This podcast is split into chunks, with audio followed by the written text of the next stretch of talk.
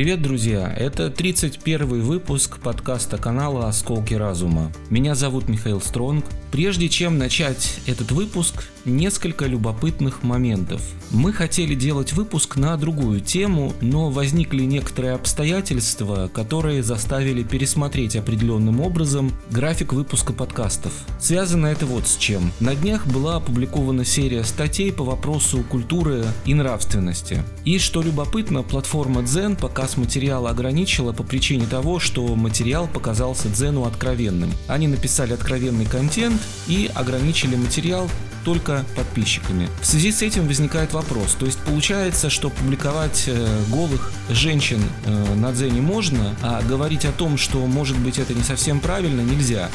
Не находите ли вы в этом некую странность? Зачем помогать распространять контент, который людей двигает в определенном направлении, и запрещать пессимизировать контент, который говорит о том, что, может быть, людей двигают не туда? Из-за этой вот странной тенденции мы решили, что необходимо эту тему дополнительно подсветить и посвятить этому вопросу подкаст, который, собственно, вы сейчас и прослушаете. И еще одна деталь. От современных площадок, э, как оказалось, не дождешься помощи в продвижении контента, который борется за умы и души людей. Продвигают только то, что помогает людям избавиться от таких, видимо, рудиментов, как доброта, нравственность и все такое прочее. Поэтому, если вы считаете, что материал является полезным, просьба его прокомментировать, поставить лайк, поделиться этим выпуском. Никто, кроме нас самих, этого не сделает. Ну и давайте начинать.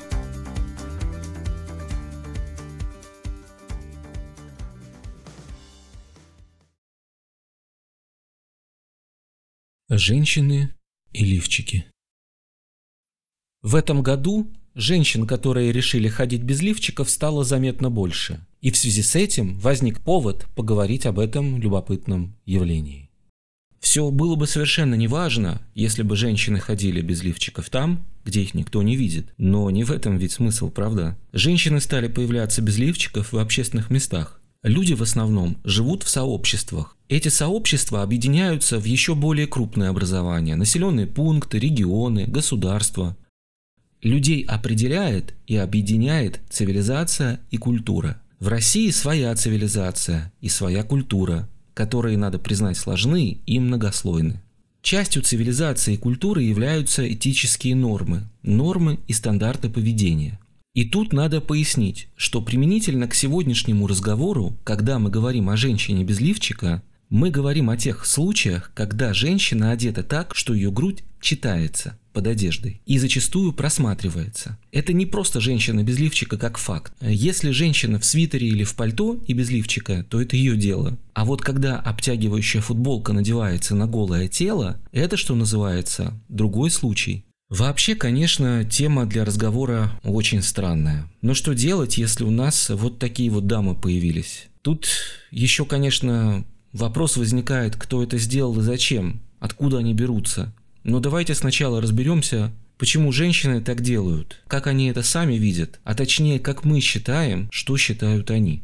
Так вот, как кажется, такое поведение является следствием падения морально-духовных норм, стандартов в обществе, обусловленных э, снижением уровня образования и воспитания, разрывом связи поколений и, соответственно, лишением взрослых авторитета. Забрали у них этот авторитет. Формированием у определенных людей чувства вседозволенности и отсутствия каких-либо рамок. Также присутствует в подобном поведении и феминистическая латентная агрессивность.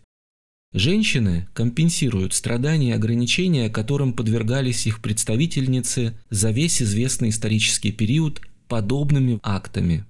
То есть это своего рода знамя независимости и свободы, которое они подобным образом демонстрируют. Ну и заодно они хотят показать мужчинам, что они выше них.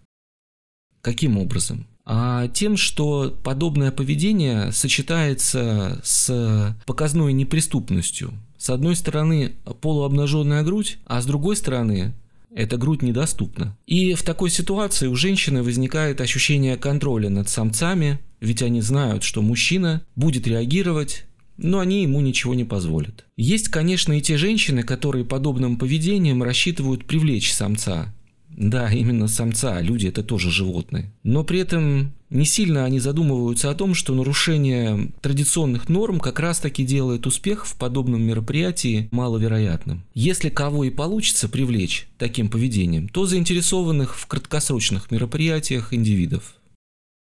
И последняя категория женщин представляет собой самую грустную историю. Это те, кто одевается так, потому что думает, что такая форма одежды свидетельствует об их современности, прогрессивности, ну, с оглядкой на Запад, и свободы. Тут нет никаких свидетельств мыслительных процессов, а есть слепое подражание тому, что такая женщина где-то услышала, прочитала, посмотрела. А если выражаться точнее, с учетом тех, кто эти процессы контролирует, то тому, тому, что такой женщине сказали, подсунули прочитать или показали. Возвращаясь к первой причине, следует просто констатировать, что когда у человека отсутствует базовое воспитание, когда у него не заложены основы морали, нравственности, то у этого человека просто отсутствует эталон, с которым ему необходимо сравнивать свое поведение. Из-за этого становится невозможным самоконтроль. И тут возникает следующая проблема. Из-за разрыва связи между поколениями и лишением взрослых авторитета, то есть лишением, кто-то лишил взрослых авторитета, Взрослые не имеют возможности указать такой женщине на недопустимость ее поведения. Ведь такая женщина считает себя вправе делать все, что она хочет. У нее самой есть все необходимые допуски и разрешения на такое поведение. А мнение близких взрослых или тем более окружающих ее вообще не интересует. Это тип инфантильного поведения, а последнее характеризуется низкой резистентностью к критике. В связи с этим, в связи с этим Женщины подобного типа подбирают себе круг общения с учетом однотипности взглядов. Малейшая критика воспринимается как угроза для собственного существования. Ведь обосновать свое поведение могут далеко не все. Никаких аргументов нет, соответственно, от несогласных надо избавляться. Все это ведет к формированию моносреды и уменьшает возможности для формирования более проработанной позиции. Те же, кто действует осознанно, понимает, что делает, представляют собой более опасный для общества тип, так как они пропагандируют свои взгляды по разным причинам и могут их как-то обосновать. И как следствие они могут привлечь новых адептов с неокрепшими умами к своему типу поведения. Мы посмотрели на ситуацию с внутренней стороны, со стороны женщины. Теперь давайте посмотрим, как это все выглядит со стороны внешнего мира – как вообще это поведение влияет на окружающий мир, на людей? Конечно, рассмотреть все возможные последствия все ситуации невозможно. Мир слишком сложен, общество многослойно, Общество разное, разная культура, даже в рамках одной страны есть нюансы. И, соответственно, реакции могут быть разными. Но мы попробуем рассмотреть несколько достаточно типичных ситуаций. И, как кажется, их будет достаточно для того, чтобы сложить э, общую картину.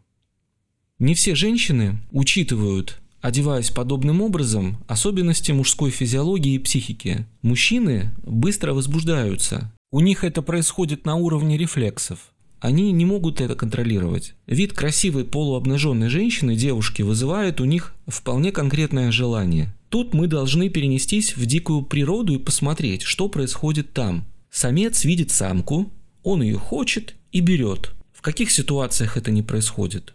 Ну, в ситуациях, когда рядом находится другой самец – Тогда самцы могут подраться за самку. То есть в дикой природе ответом на возбуждение является или удовлетворение, или агрессия. У женщин возбуждение является следствием совокупности реакций – физиологической и осознанной мыслительной. Поэтому женщинам не всегда понятно, как мужчина реагирует на столь откровенный наряд. Некоторым женщинам кажется, что мужчина тоже может контролировать свои желания. И раз он человек разумный, значит – вот, пусть он, собственно, вот в этой ситуации отвернется или не смотрит, или там что-то еще. Он же разумный, он должен контролировать свои желания и позывы. Это отчасти так. Потому что действительно мужчина может это контролировать. Он в большинстве случаев не набросится на женщину на улице, но эмоционально внутри он среагирует, и последствия будут. Да, в цивилизованном человеческом обществе мужчина не может получить женщину сразу, что называется, на месте. И как следствие неудовлетворенного желания, вечером он может пойти купить пивка и пойти бить кому-нибудь морду, фигурально выражаясь. А может и не фигурально. Еще он может наорать на детей дома, которые его якобы достали, или на жену наорать, потому что она его тоже якобы достала. А самое противное, что он сам даже не поймет, почему он это сделал. В таком поведении есть определенное насилие над мужчиной. На него влияют определенным образом, но не дают разрядки. Об этом, собственно, мы говорили раньше, когда говорили про то, что женщины проявляют латентную агрессивность вот таким поведением. Теперь следующий момент. Учитывая то, что мужчина не контролирует свою реакцию на полуобнаженную женщину, зачем вообще мужчине это возбуждение на улице, в общественном транспорте, на работе, в ресторане? Вот зачем ему это? Там, где он просто едет на работу или на учебу, где он отдыхает или обедает. Зачем ему эти ненужные эмоции? Непонятно, правда? Тут, конечно, женщина может сказать, ну я как хочу, так и одеваюсь, что хочу, то и делаю. Но это будет игнорированием мира, игнорированием его законов.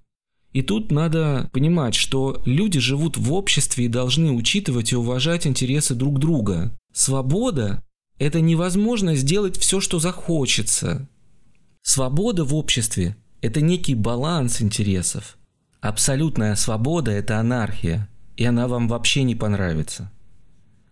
Обычно, когда не очень образованные люди говорят о свободе, они имеют в виду, что они свободны делать то, что они считают допустимым. Они, кто говорит.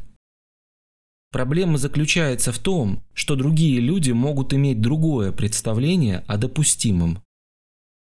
И их свобода, тех других людей, будет конфликтовать со свободой вот этих вот.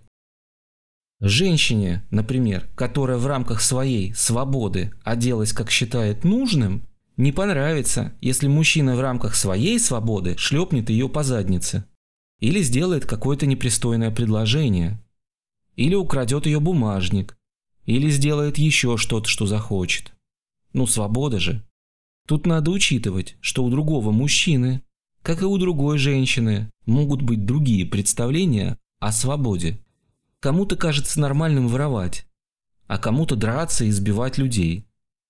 Это тоже свобода.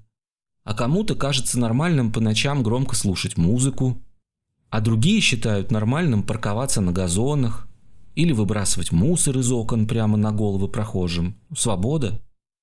Но это так не работает.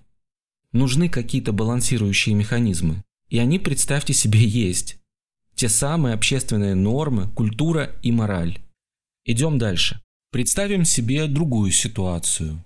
Священника или другого религиозного человека, который соблюдает, например, пост. Или представим себе человека, у которого нет постоянной пары. Или человека, который только что вернулся из армии. Или человека, который вышел из заведения пенитенциарной системы.